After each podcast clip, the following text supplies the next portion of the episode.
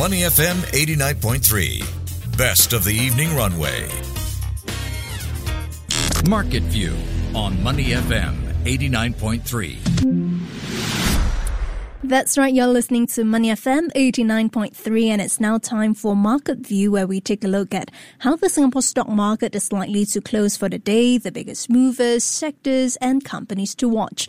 But as always, a quick recap of how we started. Well, Singapore shares began trading in the negative territory today, tracking overnight losses on Wall Street. So in early trade, the Straits Times Index was down 0.6% to 3,116 points, some 72 million securities changed hands in the broader market. Now, numbers on the SGX are still firming up, but here's what I have on my screen. The Straits Times Index down 0.92% at 3,106 points.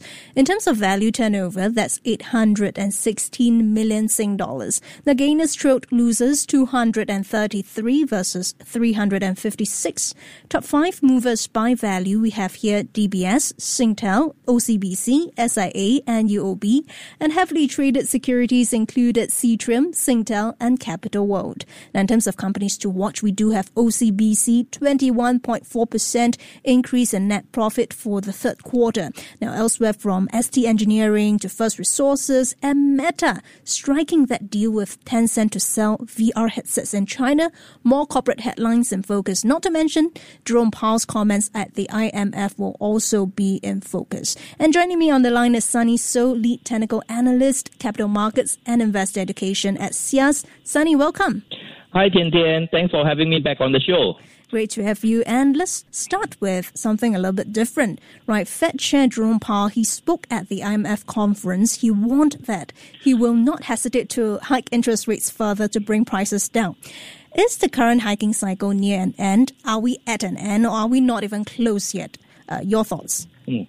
That's a very good question. I think a lot of investors are asking this themselves also. But yes, the Fed chair did make some very strong comments yesterday at the conference. And in particular, he said the FOMC committee is not confident that it has tightened the policy sufficiently to a restrictive stance needed to bring inflation back down to 2%. So this dealt a blow to the bets on the sooner rate cuts rather than the later rate cuts and signaled that the Fed is not ready to close the curtain yet on the rate hikes. So the remark actually forced traders to cool their bets on the uh, sooner rate cuts, and with the rate cuts now expected in June of next year rather than in May, according to the uh, Fed funds futures pricing. I would say compared to a year ago, I believe we are closer to the end of the current rate hiking cycle rather than further away from it. But with the US still in a Goldilocks environment where the real resilient economic growth and stable earnings are still coming through, but we are now just caught in the tailwinds of this end of the interest rate hike cycle. Sunny, how did the movements on Wall Street really filter down to the STI today? Any surprises when it comes to the biggest movers, say Jardine Matheson, after that latest earning release? I think on our latest benchmark STI index, definitely we are tracking the fall from the overnight from Wall Street. We are down about 1.18% for this whole week. And this contrasts with the 2.67% gain that we saw last week, largely due to the US Fed pausing their interest rate hike in the previous meeting.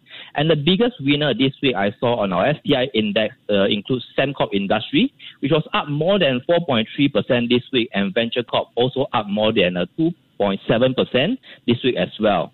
On Jardine Matheson, I think the holding company with interest in retail, property, hotels, and even motor dealerships, its latest earnings was just marginally above the same quarter last year. And one of its holding, Astra, reported a 12% increase in underlying earnings in the third mm. quarter, driven by growth in its automotive division. And for Hong Kong Land, another of their holdings, underlying profit in the third quarter was lower year on year. But DFI profit uh, jumped 80%, so that more more or less make up for the loss of the Hong Kong land, the, the profit uh, that was lower in Hong Kong land. So as a result, I think the holding company said they expect its underlying profit for second half of the year to be broadly in line with what was in the second half last year, and they remain confident in the economic resilience of its market, which is well positioned to benefit from their recovery. And their shares are down 2.37% this week, closing just below the $40 mark. All right, and let's zoom in on OCBC for today as Sunny reporting their 21.4% rise in Q3 net profit, of course, on the back of record growth in net interest income. But question really is for how long can this be sustained? Yes, how long can this be sustained? So let's look a bit at the numbers. Yeah. These are really good numbers coming from OCBC, and they are in line with the other two uh, major local banks as well, posting profits increased thanks to a boost from the uh, higher global interest rate. So OCBC third quarter profit beat analysts estimate with net income rising 21% to 1.8 billion uh, from a year ago. Their CEO also raised the net interest margin target to around 2.25% for the whole year of 2023, as she pointed to the strong performance across their banking, wealth, and insurance businesses. I'm expecting this year record level of profits to continue through to 2024 next year, mm. with the higher for longer rates supporting the margins for local banks, which are very well capitalized. I think UOB uh, CEO also said that the lending margins will likely stay at the current elevated level for next year as well. So hearing this is a bit of an ouch over there for people like me servicing our mortgage loan.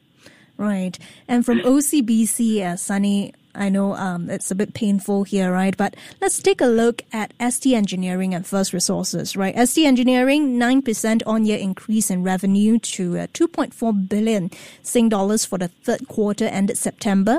If we look at palm oil producer First Resources, not so good news out there.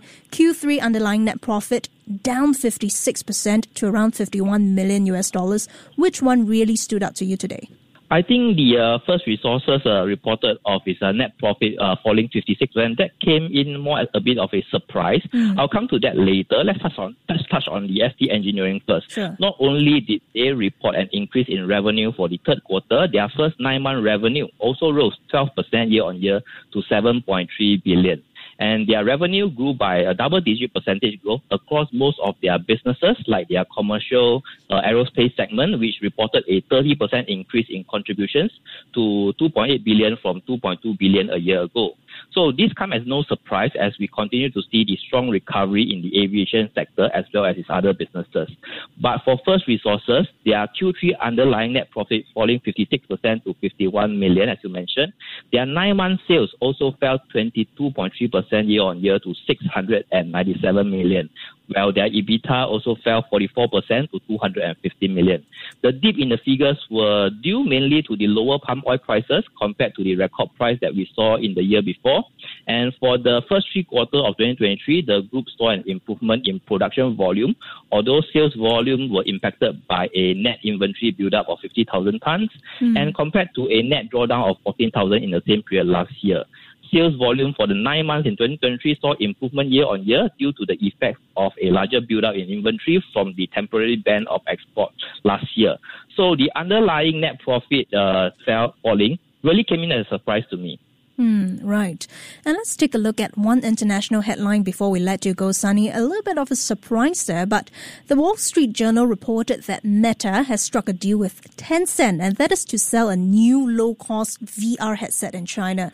And really comes as Meta tries to return to a market where Facebook and Instagram remain blocked. And if I recall Mark Zuckerberg, he has been wanting to enter China for a very long time, if I'm not mistaken. How significant is this for Meta? Yes, I can really hear Mark Zuckerberg shouting that finally we are getting into China. Yeah. so yes, he really wants to get a foothold into China, which is the world's second largest economy right now. And to be exact, he has been waiting for 14 years already since Facebook and Instagram were banned and shut out over there since uh, I think 2009. Okay, mm. but we know that um, this can be overcome using a VPN network, but we are not discussing that today. Okay. The agreement with Tencent Holdings uh, will make the world largest video game company, which is Tencent, the exclusive seller of uh, Meta's headsets in China. So this will offer Meta a major new market to look at as it looks to boost its uh, uh, global sales in the niche gear. So Tencent will start selling the headset beginning uh, late 2024. I believe that is a Q3 or Q4. But it isn't clear yet whether Tencent needs to seek formal approval from the government to mm. introduce the device offering the VR content on the platform. And so as we know earlier, Beijing has tightened the regulation for video games as well as other uh, digital content. So this could create some hurdles in the deal and things can change. And in the deal, Meta will be taking a bigger share of the device sales, while Tencent would take more of the content and service revenue, such as the software or app subscription. So while this may be a good news for Meta and Mark Zuckerberg for finally getting into China and mm. getting a foothold and exposure to the large consumer market there, but the deals, uh, whether it turns out to be a, a, favorable deal, remains to be seen because on the regulation front, there's still some hurdle that we need to clear before we get some clarity. Right, I guess the devil is always in the details. Thanks a lot, Sunny, for joining us. That was Sunny Soh, lead technical analyst, capital markets and investor education at SIAS. Thank you very much for joining us on Money FM 89.3. Before acting on the information on Money FM, please consider if it's suitable for your own investment objectives, financial situation, and risk tolerance.